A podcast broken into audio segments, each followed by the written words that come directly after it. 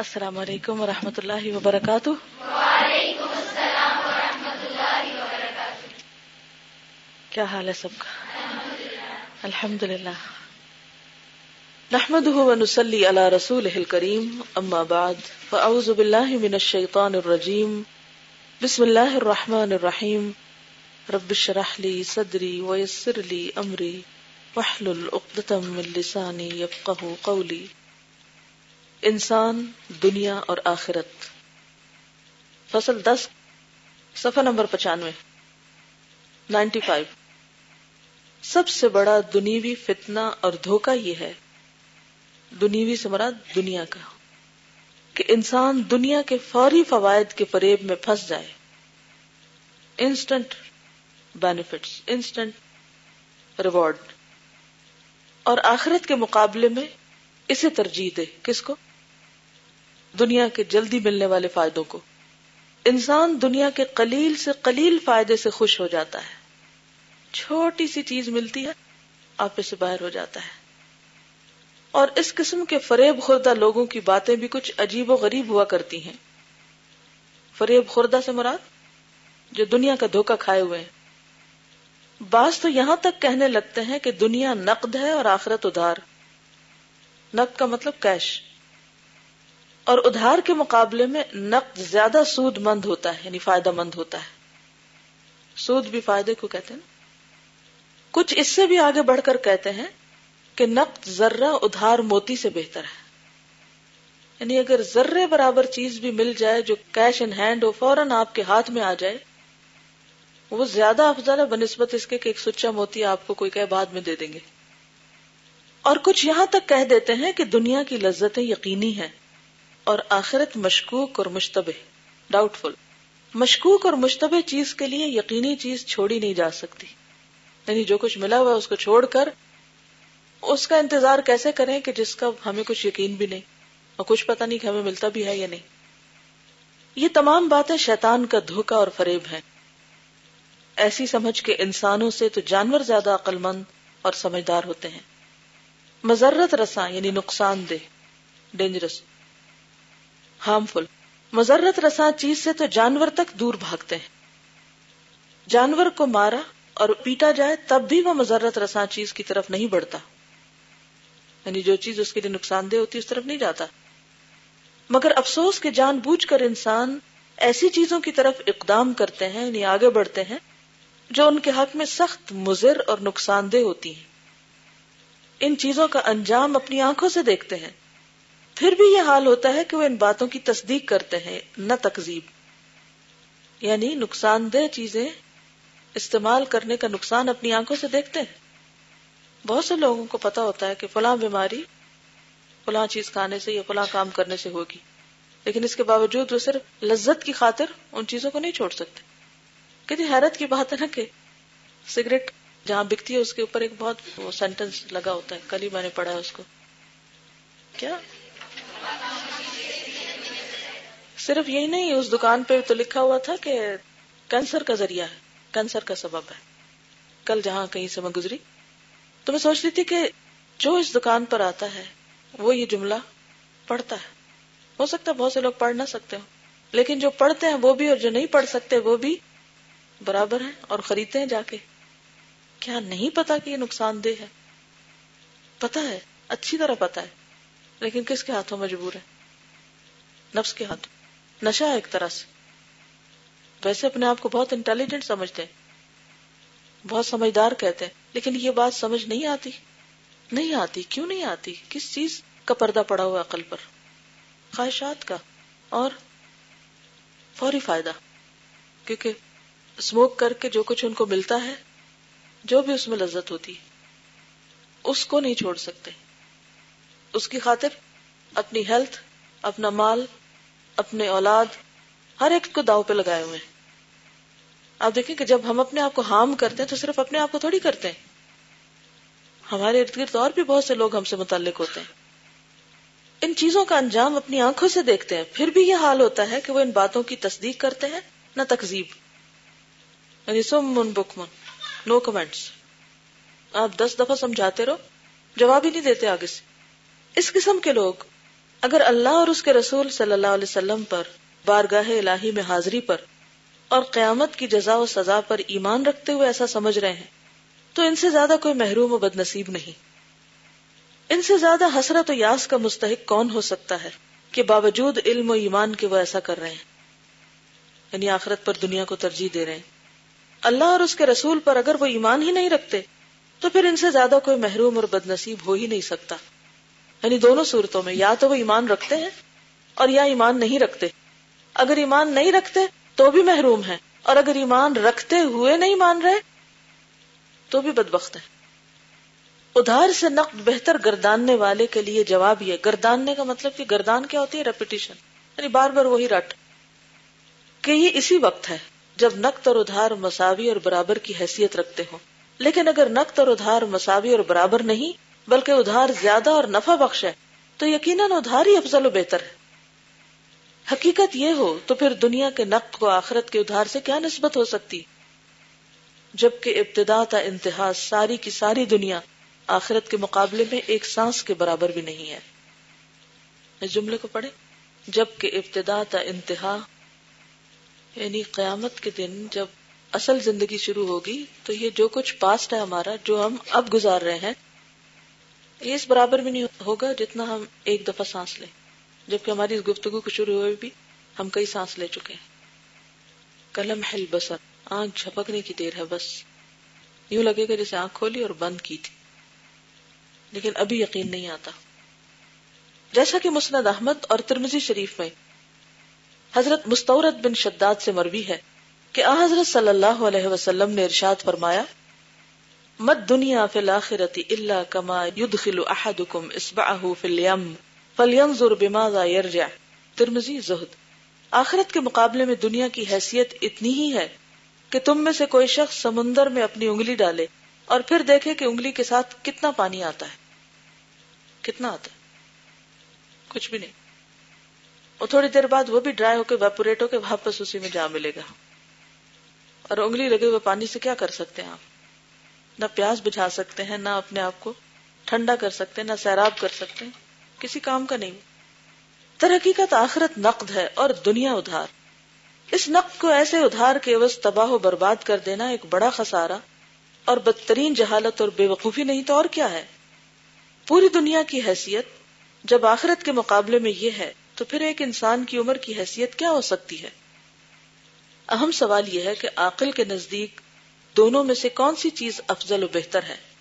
عقل سے مراد عقل مند اس مختصر سی مدت کی قلیل ترین چیز کو اختیار کرنا اور آخرت کی دائمی خیر و بھلائی کو ٹھکرا دینا یا ایک حقیر و کمتر اور جلد سے جلد ختم ہو جانے والی چیز کو اس لیے ترک کر دینا کہ اس کے عوض بیش قیمت چیز حاصل کی جائے۔ بیش قیمت یعنی زیادہ قیمت۔ یعنی چھوٹی چیز کو اس لیے دے دینا کہ بڑی چیز ملے۔ اب دیکھیں دنیا میں ویسے بہت سے کاروبار کرتے رہتے اکثر لوگ کیا کرتے ہیں؟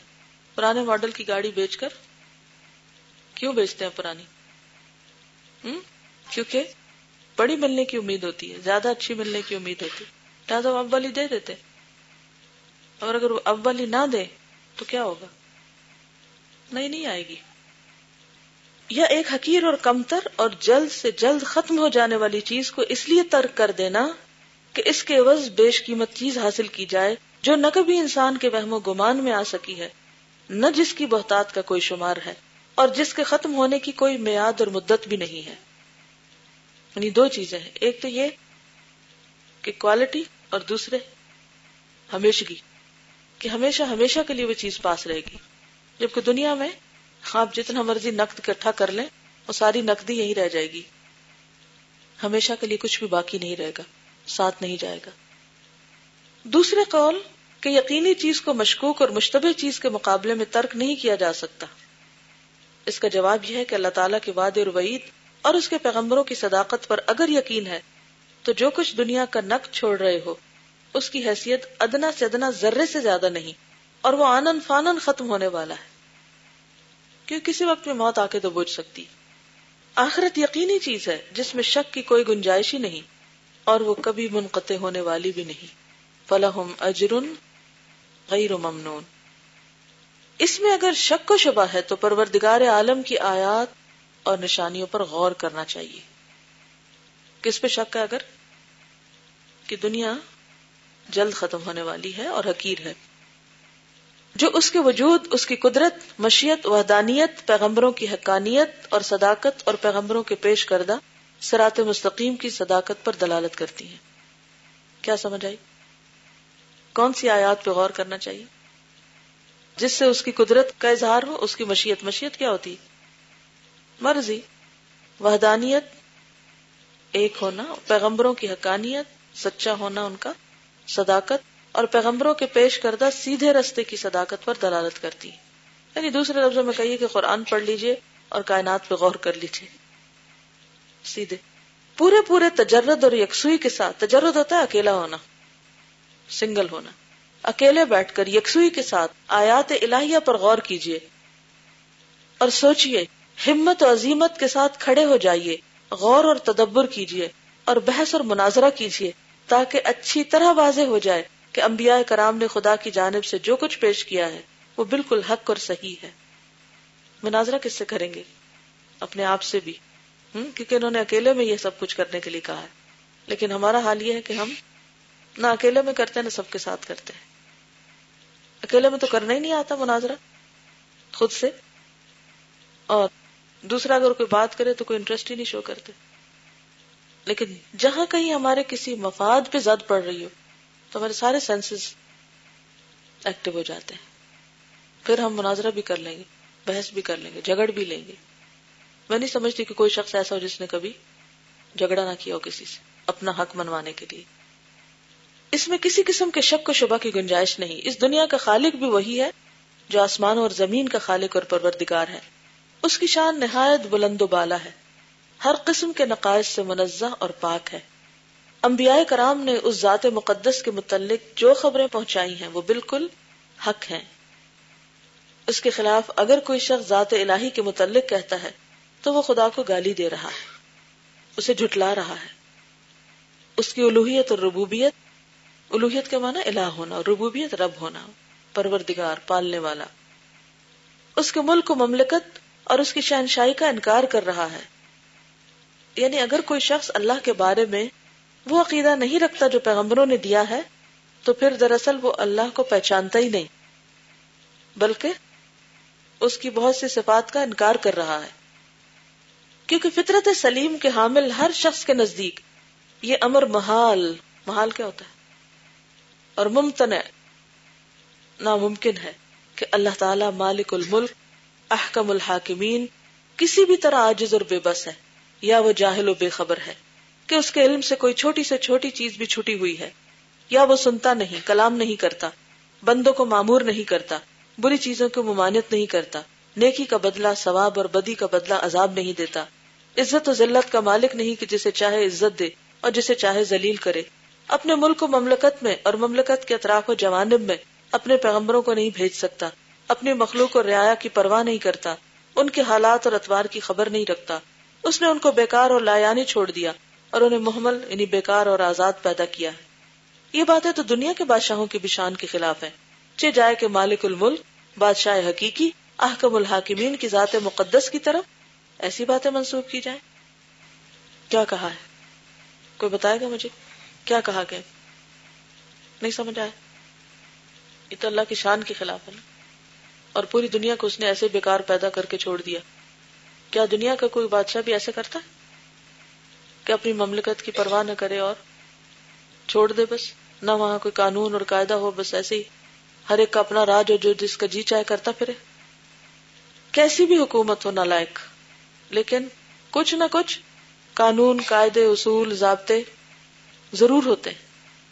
کچھ نہ کچھ اپنی ذمہ داریاں ضرور پوری کرتے ہیں۔ ورنہ تو کوئی حکومت باقی نہیں رہتی۔ تو یہ ساری کائنات کا نظام ایسے ہی چل رہا ہے کہ اس کا کوئی دیکھنے والا نہیں، اس کو کوئی سنبھالنے والا نہیں، اور انسان جیسی مخلوق کو پیدا کر کے اس کو کوئی پوچھنے والا نہیں۔ اس کے لیے کوئی اخلاقی ضابطے، قاعدے، اصول مقرر ہی نہیں کیے۔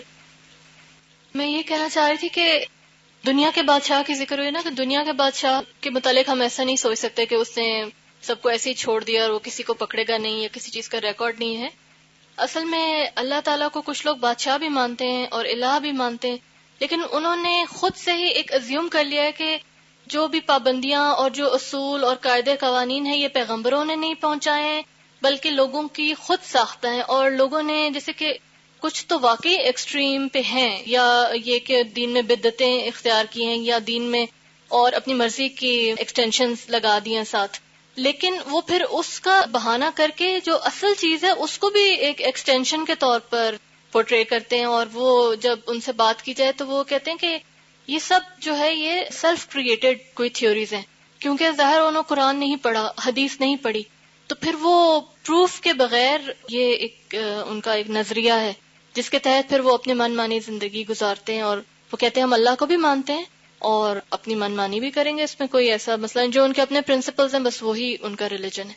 تو ایسے لوگوں سے کچھ سمجھ نہیں آتی کہ پھر اگر وہ قرآن بھی کھول کے نہیں دیکھنا چاہتے، حدیث بھی نہیں دیکھنا چاہتے جہاں پہ پروف ہیں، تو پھر ان کو کس طرح بات کنوے کی جائے؟ اصل بات ہی کہ بات اسی کو کنوے کی جا سکتی ہے جو اس کو سننا چاہے یا لینا چاہے۔ کیونکہ یہ آپ دیکھیں نا، یہ جو جملہ ہے نا، کیونکہ فطرت سلیم کے حامل ہر شخص کے نزدیک یہ امر محال ہے کہ اللہ تعالیٰ مالک الملک کسی بھی طرح عاجز و بے بس ہے یا جاہل و بے خبر ہے، یا اس کو کچھ پتا نہیں، یا وہ سنتا نہیں اور دیگر صفات وغیرہ کہ جو وہ چاہے کرے اور پیغمبر نہیں بھیج سکتا اور پھر یوں ہی لوگوں کو چھوڑ دیا۔ کیونکہ فطرت سلیم خود ڈیمانڈ کرتی ہے کہ ایسا ہونا چاہیے، ضروری ہے۔ کیونکہ کسی بھی نظام کو چلانے کے لیے علم چاہیے، رہنمائی چاہیے۔ اور جیسے جانوروں کی ایک دنیا ہوتی ہے نا، اس کے بھی کچھ اصول قاعدے ہوتے ہیں۔ اینیمل کنگڈم جو ہوتی ہے، اس کے اندر بھی کچھ پرنسپل ہوتے ہیں۔ لیکن کیا انسانوں ہی کے لیے کسی قسم کے کوئی ڈسپلن کی ضرورت نہیں؟ ہے۔ اور کیا پھر وہ انسان خود کریٹ کر لے اپنے سے؟ تو پھر تو ہر انسان اپنی مرضی کے مطابق اس کو اگر آپ یوں سمجھیں جیسے کسی بھی ملک کے اندر اگر ہر شخص اپنا قانون بنا لے، اپنے اصول بنا لے اور اپنے طریقے پہ جینا شروع کر دے، تو پھر حال کیا ہوگا؟ فساد ہوگا۔ اور ایسی بغاوت کا نتیجہ کیا ہو؟ یہ تو بغاوت ہے نا کلم کلی کہ ملک کا جو بھی قانون ہے، اس کو چھوڑ کر یعنی جس بھی ملک میں آپ رہ رہے ہیں، آپ مثلاً کسی اور ملک کی شہریت لیتے ہیں، یہاں سے بہت سے لوگ امیگریشن پہ جاتے ہیں اور ملکوں میں اور بالکل ہی ایک نئی مخلوق بن جاتے ہیں، وہاں کے سارے قاعدے قانون جو انہوں نے اپنے پچھلے ملک میں کبھی فالو نہیں کیے ہوتے ٹیکس دینے سے لے کر ٹریفک کے قوانین اور قواعد اور لائن بنانا اور باقی سب کچھ اے ٹو زی ہر چیز مانتے ہیں، پورا اقرار کرتے ہیں، حلف اٹھاتے ہیں، سب کچھ کرتے ہیں۔ کیوں کرتے ہیں وہ سب کچھ؟ اگر وہ اس کا انکار کرتے ہیں کہ نہیں، ہمیں آپ کا ملک تو بہت پسند ہے، لیکن ہم یہاں کسی قانون، قاعدے کو نہیں ماننا چاہتے، بلکہ اپنے طریقے پہ جینا چاہتے ہیں۔ کیا انہیں وہاں رہنے دیا جائے گا؟ کوئی بھی نہیں رہنے دے گا۔ لیکن اللہ کی بنائی ہوئی دنیا، اس میں ہم حیرت کی بات ہے، اپنے ہی اصولوں پہ جینا چاہتے ہیں، اپنے ہی طریقے پہ رہنا چاہتے ہیں۔ اور اگر یہ سمجھتے کہ اللہ نے کچھ بھیجا نہیں، تو اس کا مطلب یہ ہے کہ اللہ تعالیٰ کو تو پھر آپ اتنی بھی اہمیت نہیں دیتے جتنی کسی دنیا کے بادشاہ کی ہے یہ دنیا کے کسی حاکم کی ہے۔ آپ دیکھیے کہ دنیا میں جو لوگ لا پڑھتے ہیں، بہت پراؤڈلی بتاتے ہیں کہ ہم نے لا میں ڈگری کی ہوئی ہے۔ دنیا کے قوانین تو اتنے خوش ہو کے پڑھتے ہیں، حالانکہ اتنا خشک سبجیکٹ ہوتا ہے۔ لیکن اللہ کے بتائے ہوئے قانون قاعدے وہ ہم جاننا ہی نہیں چاہتے۔ دنیا کا قانون کیوں پڑھنا چاہتے؟ کیونکہ اس کے ساتھ کچھ بینیفٹس ہیں۔ لیکن اللہ کا قانون پڑھنے میں وقتی فائدے نہیں۔ وقتی بھی ہیں، لیکن وہ نظر نہیں آتے۔ یعنی دنیا میں بہت سے لوگ قانون کیوں پڑھتے ہیں؟ تاکہ وہ ان کو اپنے حقوق پتہ چلے اور وہ کسی سے دھوکا نہ کھائیں اور زیادہ سے زیادہ میکسیمم بینیفٹس اٹھائیں دنیا میں رہتے ہوئے، کسی بھی ملک کے اندر رہتے ہوئے۔ اور صرف خود نہیں، اوروں کو بھی ان کے رائٹس لے کر دیں۔ اس کے برعکس، اللہ کا قانون کیوں نہیں پڑھنا چاہتے؟ کیوں نہیں جاننا چاہتے تاکہ جاہل بنے رہے؟ اور کچھ کرنا نہ پڑے۔ اور ویسے بھی استاذہ دنیا کے قانون میں بھی یہی ہوتا ہے کہ ignorance of law is no excuse یعنی اگر آپ کو نہیں پتا کہ یہ جرم ہے اور آپ جرم کرتے ہیں تو آپ پکڑے جائیں گے۔ پھر بھی۔ جی اب السلام علیکم۔ میری ایک دفعہ کسی سے آرگیومنٹ ہوئی تھی اس بات پہ کہ وہ ٹپکل جو آج کل ایک ہو گیا نا فریڈم کا ایک کانسیپٹ اور ایتھیزم کے ساتھ جو چیز آئی ہے کہ you not dependent on anyone answerable to anyone تو I for a very hard to like understand کہ آئی مین بیسک بات یہ تھی کہ ہمیں I mean we are free we are made free to do anything but what I try to explain was کہ when you are free you become dependent on something as well جو smoking وہ لوگ freedom کے نام سے کرتے ہیں، وہ اسموکنگ کے ڈیپینڈنٹ ہو جاتے ہیں، اس کی سلیو بن جاتے ہیں۔ جو فریڈم کے نام پہ کپڑے جو ہیں، وہ اس طرح کے پہنتے ہیں، وہ اس کی سلیو بن جاتے ہیں۔ ہم اپنے کسی نہ کسی طریقے سے کسی نہ کسی چیز کی سلیو بن ہی جاتے ہیں eventually then why not become slave to one who is beyond everything else I mean ان دنیاوی چیزوں کی سلیو بننے کی وجہ and I don't know why people do understand that کہ I mean they deny that they say that it's freedom وہ kind of freedom is that کہ آپ اس چیز کے اتنے ڈیپینڈنٹ ہو جائیں کہ you have to do it like just because you know it's in the name of freedom اور استاذہ اگر نہ بھی مانتے ہوں تو نئے نئے نام دے دیتے ہیں انسٹنکٹ اور فطرت اور انڈائریکٹلی نہ کہتے ہوئے بھی مانتے ہیں کہ ہم میں کچھ ان بورن چیزیں ہیں لائک like فطرت ہے ہماری یا انسٹنکٹ ہے which is of course definitely God made self created تو ہے نہیں. سلیوری کی جس طرح انہوں نے بات کی، تو اصل میں جتنے بھی لوگ جو اللہ کے احکامات کو جھٹلاتے ہیں یا نافرمانی کرتے ہیں، تو اصل میں ہم لوگ کا جو اپنا دماغ ہے نا، وہ آلریڈی سلیو ہے. انگریز تو چھوڑ گئے، جیسے وہ مشہور ہے، لیکن ہم ابھی بھی سلیو ہیں. ہمیں اگر ایک کاغذ کے ٹکڑے میں لپٹا ہوا کوئی بھی اسنیک ملتا ہے نا اسنیک کو ہم چھوڑ دیتے ہیں. اگر وہ ٹائمز میگزین یا نیشنل جیوگرافک کا پیپر ہے، تو ہمارے لیے وہ پروف بن جاتا ہے. اس میں کوئی بھی اسٹیٹمنٹ گیون ہے تو ہم اس کو فوراً ایکسپٹ کر لیتے ہیں۔ لیکن اگر اللہ تعالیٰ کا دیا ہوا کوئی احکام ہوتا ہے تو ہم اس کو فوراً کوشچن کرتے ہیں۔ وائی آئی نیڈ لاجک لیکن اگر ایک ہیومن کا دیا ہوا کوئی اسٹیٹمنٹ ہے تو we accept as a total logic یہ بول دیا گیا تو یہ تو ہنڈریڈ پرسینٹ یہ ٹرو ہوگا۔ اس کے اندر کوئی فالٹ ہو ہی نہیں سکتا۔ نفس کی جو غلامی ہے اس کے لیے تیار ہے لیکن اللہ کی غلامی کے لیے تیار نہیں ہے۔ حالانکہ زیادہ بری غلامی یہ ہے۔ جہاں نفس کی غلامی کی بات ہوئی تو انسان کو کل بھی جیسے ہم نے بات کی کہ کچھ شر باہر سے ہیں اور کچھ شر انسان کے اپنے اندر سے ہیں۔ تو بعض اوقات ہم باہر کے شر سے تو بڑے ہی کانشیس ہوتے ہیں کہ یہ نقصان نہ دے، وہ نہ دے۔ لیکن جو اپنے اندر کا شر ہے، اس کے بارے میں غافل ہوتے ہیں۔ حالانکہ نبی صلی اللہ علیہ وسلم جو مسنون خطبہ دیا کرتے تھے، اس کے اندر یہ الفاظ ہوتے تھے، وَنَعُوذُ بِاللَّهِ مِن شُرُورِ أَنفُسِنَا وَمِن سَيِّئَاتِ أَعْمَالِنَا اور پھر وَأَعُوذُ بِكَ مِنْكَ اور اللہم انی اعوذ بک من شر نفسی و وشر الشیطان وشرکه وان اقترف على نفسی سوءا او جرہ الى مسلم۔ ان ساری چیزوں میں اپنے نفس کے شر ہی سے پناہ مانگی گئی ہے۔ کیونکہ ان النفس لامارۃ بالسوء۔ یہ ہے نفس کی نیچر۔ جی آپ فرمائیے۔ السلام علیکم۔ ایک تو یہ بات کہ جب ہم اللہ تعالیٰ کے رولز کو ٹھکراتے ہیں تو آہستہ ایک ایکسٹینٹ تک پہنچ جاتے ہیں کہ ہم کہتے ہیں کہ کوئی گاڈ ایگزٹ نہیں کرتا۔ اور سائنٹیفک ریزن بھی دیتے ہیں۔ جیسے وہ ایگزامپل جو ہم کہتے ہیں کہ ایوولوشن تھیری ہے، انسان بندر سے بنا۔ تو میں ان سے کوشچن کرتی ہوں اچھا بندر کو کس نے بنایا؟ کہیں سے تو وہ ایوالو اگر آپ ایوولوشن کو ہی مانے تو وہ کہاں سے آئے؟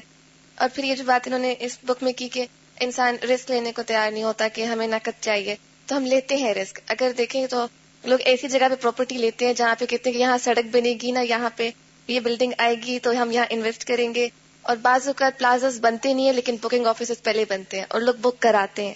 اور پھر یہ کہ ہمیں اس کا یقین ہوتا ہے کہ یہ جو انسان جس نے بکنگ آفس بنایا ہے، اس کو میں نے پیسے دیے، اس نے مجھے رسید دیے یہ مجھے دے کے ہی رہے گا وہ دکان۔ ہمیں اس کے دھوکے دینے کا تو کوئی اندیشہ نہیں ہوتا اور ہمیں یہ اندیشہ ہے کہ پتہ نہیں آخرت ملے گی یا نہیں ملے گی۔ یعنی عمر بھر کی کمائی ہم ایسے لوگوں کے حوالے کر دیتے ہیں اور بعض اوقات وہ فراڈ ہوتا ہے بھاگ جاتے ہیں۔ لیکن پھر بھی بہت سی مثالیں ہمارے سامنے ہوتی ہیں، پھر بھی دھوکا کھاتے ہیں۔ کیونکہ اللہ کے مقابلے میں پھر بھی لوگ اپنی ذات پہ یا لوگوں پر یقین زیادہ جی بالکل سزا اب بیسک ریزن یہی ہے کہ یقین کی کمی ہے۔ یقین یہاں۔ یقین ہو جاتا ہے وہاں کا یقین نہیں ہے۔ بالکل۔ انسان اپنی ابتدائی خلقت نطفے سے لے کر پیدائش شیر خارگی بچپن اور جوانی کے حالات پر غور کرے تو اسے پوری طرح معلوم ہو جائے گا کہ وہ ذات جس نے انسان کی تخلیق و تربیت کا یہ نظام قائم کیا اور جس نے ان مختلف حالات سے گزارتے ہوئے اس منزل تک پہنچایا۔ مختلف اخلاق اور اتوار سے اسے نوازا۔ اس کے لیے کیا یہ سزاوار ہے کہ انسان کو بالکل محمل اور بیکار چھوڑ دے؟ کسی قسم کے حکم سے اسے معمور نہ کرے یعنی اسے حکم نہ دے۔ کسی چیز سے اسے نہ روکے اور اس پر جو حقوق اور فرائض عائد ہوتے ہیں، ان سے اسے آشنا نہ کرے۔ کسی چیز کا اجر و ثواب نہ دے، کسی جرم کی سزا نہ دے۔ اگر بندہ پوری طرح ان چیزوں پر غور کرے تو اس کی آنکھوں کے سامنے یا جو اوجل ہے اس سب کو توحید و رسالت، معاد و آخرت، معاد یعنی لوٹ کے جانے کی جگہ، کی کامل ترین دلیل پائے گا۔ نیز ہر چیز اس پر بھی دلالت کرے گی کہ قرآن حکیم اللہ تعالیٰ ہی کا کلام ہے۔ غرض دنیا کی ہر چیز ان امور کی طرف انسان کی رہنمائی کرے گی۔ اس میں آپ دیکھیے کہ جیسے بہت سے بچے کیا چاہتے کہ انہیں ماں باپ سے میکسیمم بینیفٹس تو ملے۔ وہ ان کی ہر ضرورت پوری کریں۔ لیکن انہیں کسی قسم کا کوئی حکم نہ دے۔ اب پھر اس پیراگراف کو پڑھی۔ کسی قسم کے حکم سے اسے معمور نہ کرے۔ کسی چیز سے اسے نہ روکے۔ اس پہ جو حقوق و فرائض آد ہوتے ہیں، ان سے آشنا نہ کرے۔ کوئی مزید چیز نہ اس کو بتائی جائے۔ کسی چیز کا اجر و ثواب نہ دے۔ کسی جرم کی سزا نہ دے۔ تو پھر یہ کہاں کا انصاف ہے؟ کہاں کا حق ہے؟ لیکن انسان چاہتا یہی ہے موسٹلی کہ جو کچھ اسے چاہیے وہ تو اس کو مل جائے، لیکن جو اس کے اوپر فرض عائد ہوتا ہے، وہ اس کو نہ بتایا جائے۔ تو یہ جو تھیری ہے نا، اس کی وجہ سے موسٹلی لوگ اللہ کی بات نہیں ماننا چاہتے۔ اور یہ پھر اپنی دلیل لاتے ہیں۔ وہ کہتے ہیں کہ ہم اپنی کتاب ایمان القرآن میں، حسب ذیل آیت کی تفسیر کے ضمن میں اس کی وجہ استدلال اور طریقے دلالت کو پوری طرح واضح کر چکے ہیں۔ وجہ استدلال یعنی اس دلیل کی وجہ۔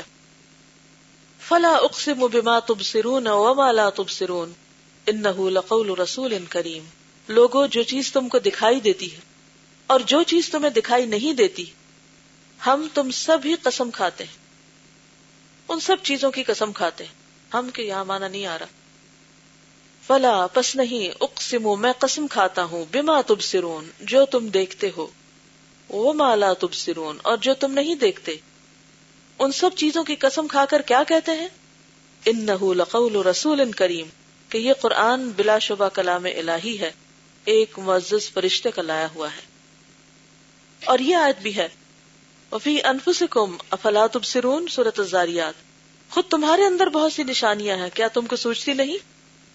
اس کی تفسیر کے زمن میں بھی ہم نے وجہ استدلال اور صورت دلالت پر کافی روشنی ڈالی ہے۔ اگر کامل طور پر غور و تدبر کیا جائے تو خود انسان کا وجود ہی اس امر پر دلالت کرتا ہے کہ اللہ تعالیٰ خالق کے حق سبحان و تعالیٰ موجود ہے۔ وہ وحد اللہ شریک ہے۔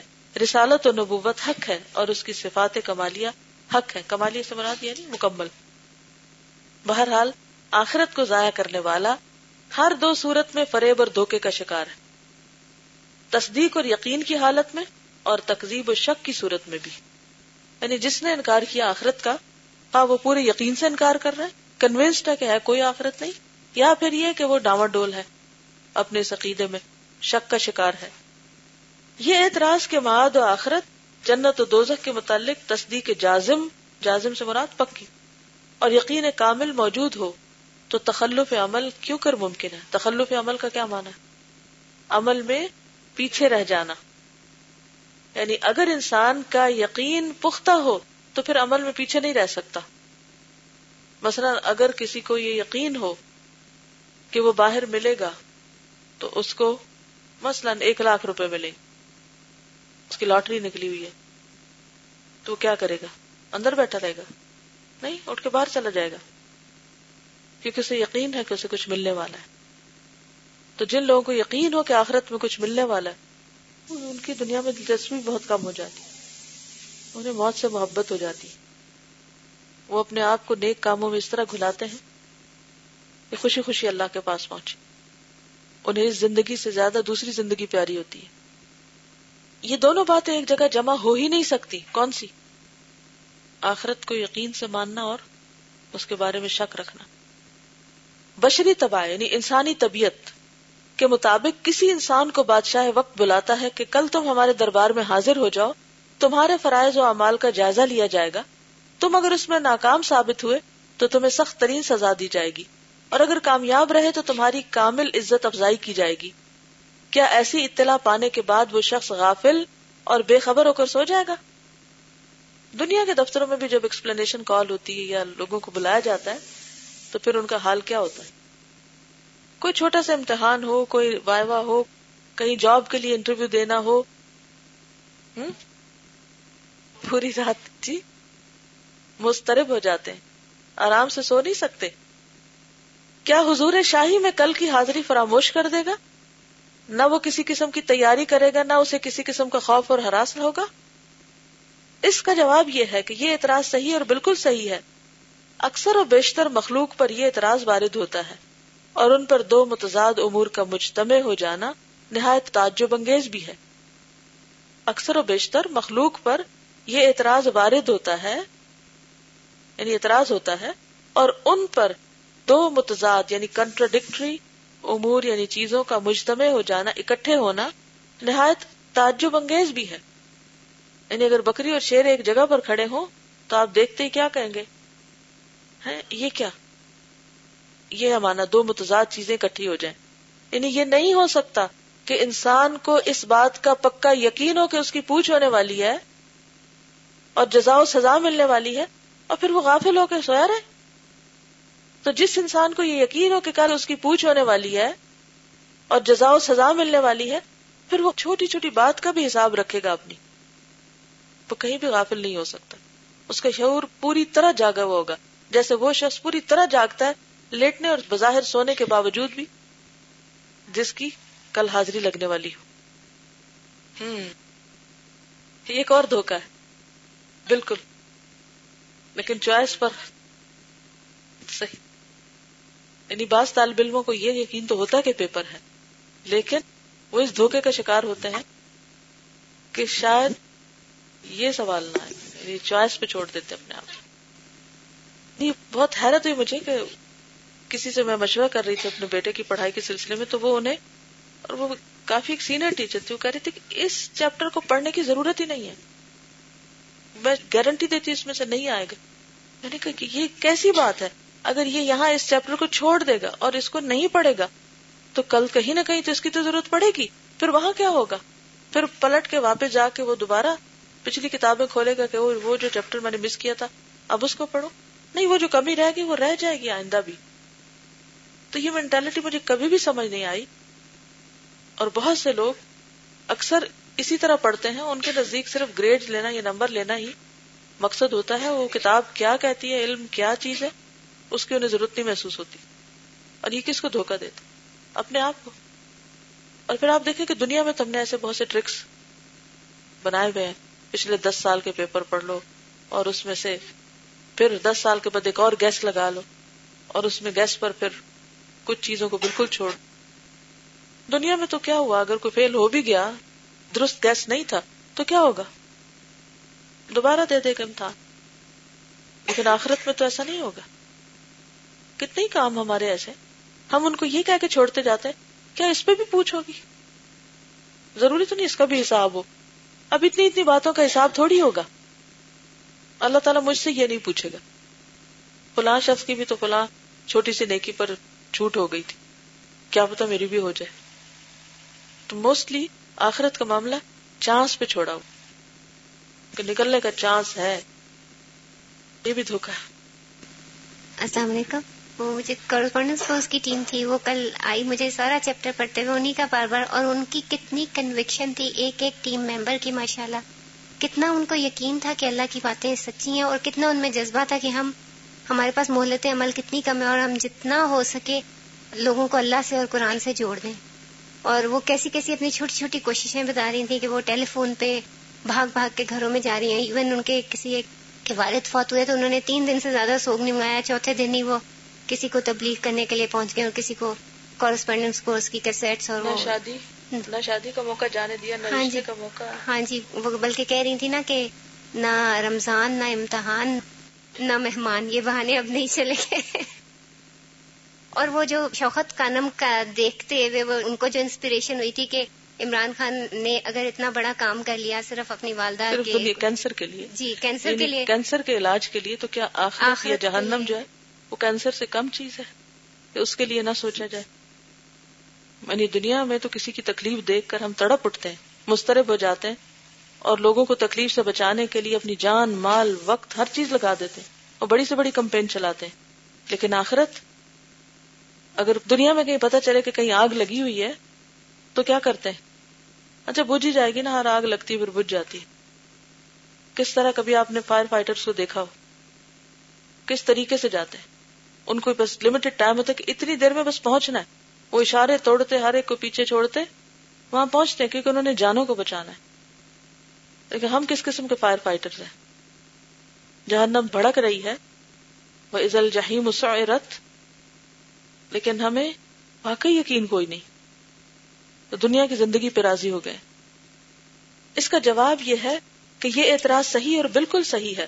اکثر و بیشتر مخلوق پر یہ اعتراض وارد ہوتا ہے اور ان پر دو متضاد امور کا مجتمع ہو جانا نہایت تعجب انگیز بھی ہے۔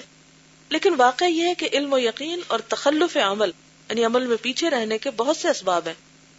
من جملہ یعنی ان اسباب میں سے یہ کہ علم کی کمزوری اور یقین کی کمی بھی ایک اہم سبب۔ اس کو انسرکل کر لیں۔ علم کی کمزوری اور یقین کی کمی۔ بازو کا علم ہوتا ہے مگر یقین نہیں ہوتا۔ جو شخص یہ کہتا ہے کہ علم کے مدارج مختلف نہیں ہیں، وہ سراسر غلط کہتا ہے۔ یعنی اگر کوئی سمجھتا ہے کہ سب ایک ہی جیسا علم رکھتے ہیں تو یہ غلط ہے۔ علم کے درجات ہیں۔ قرآن پاک میں آتا ہے نا یار اللہ الدین امن منکم والذین اوت العلم درجات۔ غور کیجیے کہ حضرت ابراہیم خلیل اللہ علیہ السلاۃ والسلام کو علم تھا کہ پروردگار عالم مردوں کو زندہ کرنے پہ قادر ہے۔ اس کے باوجود بارگاہ الہی میں استدا کرتے ہیں کہ وہ مردہ زندہ کر کے دکھائے کیوں اس لیے کہ یقین اور اطمینان میں استحکام فراواں حاصل ہو جائے یعنی زیادہ یقین پختہ ہو۔ اور جو چیز بطور غیب معلوم ہے بطور حضور و شہود معلوم ہو جائے۔ یعنی غیب کے اوپر علم تو ہے، غیب پر ایمان تو ہے ہمارا، لیکن کیا چاہتے ہیں؟ کہ یقین پختہ ہو۔ تو اس سبق سے جو اہم ترین بات ہم سب کے سیکھنے کی ہے، وہ کیا ہے؟ کہ صرف علم کافی نہیں، یقین نہایت ضروری ہے۔ صرف آخرت کا علم ہونا کافی نہیں، آخرت پر یقین بے حد ضروری ہے۔ کیونکہ عمل یقین کے بغیر ہو ہی نہیں سکتا بدل ہی نہیں سکتا۔ اس لیے جاننے کے ساتھ ساتھ یقین میں اضافے کی تدبیریں سوچیے کہ کیسے اس میں اضافہ ہو سکتا ہے۔ جی۔ رات کو جیسے باتیں کیا کرتے تھے اور علماء کو بلا کے حضرت عمر بن عبدالعزیز وہ تاکہ آخرت پہ جو یقین ہے وہ ایک تو برقرار بھی رہے اور اس میں اضافہ بھی ہوتا رہے اور اتنا زیادہ ایسی باتیں کرتے تھے کہ وہ رونا گریا ازاری شروع ہو جاتی بالکل۔ یعنی اہتمام کے ساتھ اس یقین کو بڑھانے کی کوشش کرتے مسند احمد میں روایت ہے کہ حضرت صلی اللہ علیہ وسلم نے ارشاد فرمایا لئی سل خبر کل معینہ خبر کی حیثیت معائنہ اور مشاہدہ کی نہیں۔ ذوف علم و یقین۔ ذوف کیا ہوتا کمزوری۔ ذوف علم و یقین موجود ہو اور آخرت کے متعلق مذکور چیزیں سامنے مستحضر نہ ہو یعنی دل پہ حاضر نہ ہو اور جو چیزیں معاد اور آخرت کے خلاف ہیں قلب اکثر اوقات ان میں مشغول ہو۔ یہ بڑی اہم بات ہے۔ جو چیزیں معاد یعنی آخرت کے خلاف ہیں، دل ان میں زیادہ مشغول ہو یعنی دنیا کی چیزیں، اور اشتغال یعنی مشغولیت، مصروفیت کی وجہ سے آخرت کی چیزیں قلب سے محجوب اور مستور ہو جائیں، چھپ جائیں۔ بنا بری تبھی مقتضیات، خواہشات و شہوات کا استیلا اور غلبہ ہی ہو جائے۔ نفس کی فریب کاری شیطان کا دھوکا وعدہ آخرت بدیر پورا ہونے کی امید، غفلت کی نیند موجود و حاضر کی محبت، تعویل کی رخصتیں، شب و روز کی معلومات سے دل بستگی، یہ تمام باتیں جب جمع ہو جائیں، تو اس وقت ایمان کو قلب انسانی کے اندر وہی ذات قائم اور باقی رکھ سکتی ہے، جس نے زمین اور آسمانوں کو قائم رکھا ہے۔ اور یہی وہ اسباب ہیں جن کی بنا پر ایمان و عمل میں لوگوں کے مدارج مختلف ہوا کرتے ہیں۔ تاکہ کمزوری اور ذوف کی انتہا یہ ہوتی ہے کہ ایمان بقدر ذرہ بن کے رہ جاتا ہے۔ اور پھر کیا ہوتا ہے؟ عمل کچھ بھی نہیں رہتا۔ یہ تمام اسباب جب یکجا ہو جاتے ہیں، تو بصیرت و استقلال کی قوت کمزور ہو جاتی ہے۔ یہی سبب ہے کہ اللہ تعالیٰ نے اہل صبر اور یقین کی مد و تصویر فرمائی یعنی تعریف فرمائی ہے۔ اور صبر اور یقین والوں کو امامت فی الدین کا درجہ عطا فرمایا۔ چنانچہ ارشاد باری تعالیٰ ہے، وجعلنا منهم ائمه يهدون بامرنا لما صبروا وكانوا بآياتنا يوقنون۔ اور ہم نے بنی اسرائیل میں پیشوا بنائے تھے لیڈرز ائمہ بنائے تھے، جو ہمارے حکم سے لوگوں کو ہدایت کرتے تھے۔ اور وہ اس قابل کیوں ہوئے؟ کیونکہ وہ صبر کرتے تھے اور ہماری آیات پر یقین رکھتے تھے۔ کیونکہ جسے خود یقین نہ ہو، وہ یقین کنوے بھی نہیں کر سکتا۔ بہت دفعہ ہماری بات کیوں نہیں اثر انداز ہوتی؟ کیونکہ خود ہی کنوکشن نہیں ہوتی ہمیں۔ اوکے سبحانک اللہم و بحمدک، نشہد اللہ الہ الا انت، نستغفرک و نتوب الیک۔ السلام علیکم ورحمۃ اللہ وبرکاتہ۔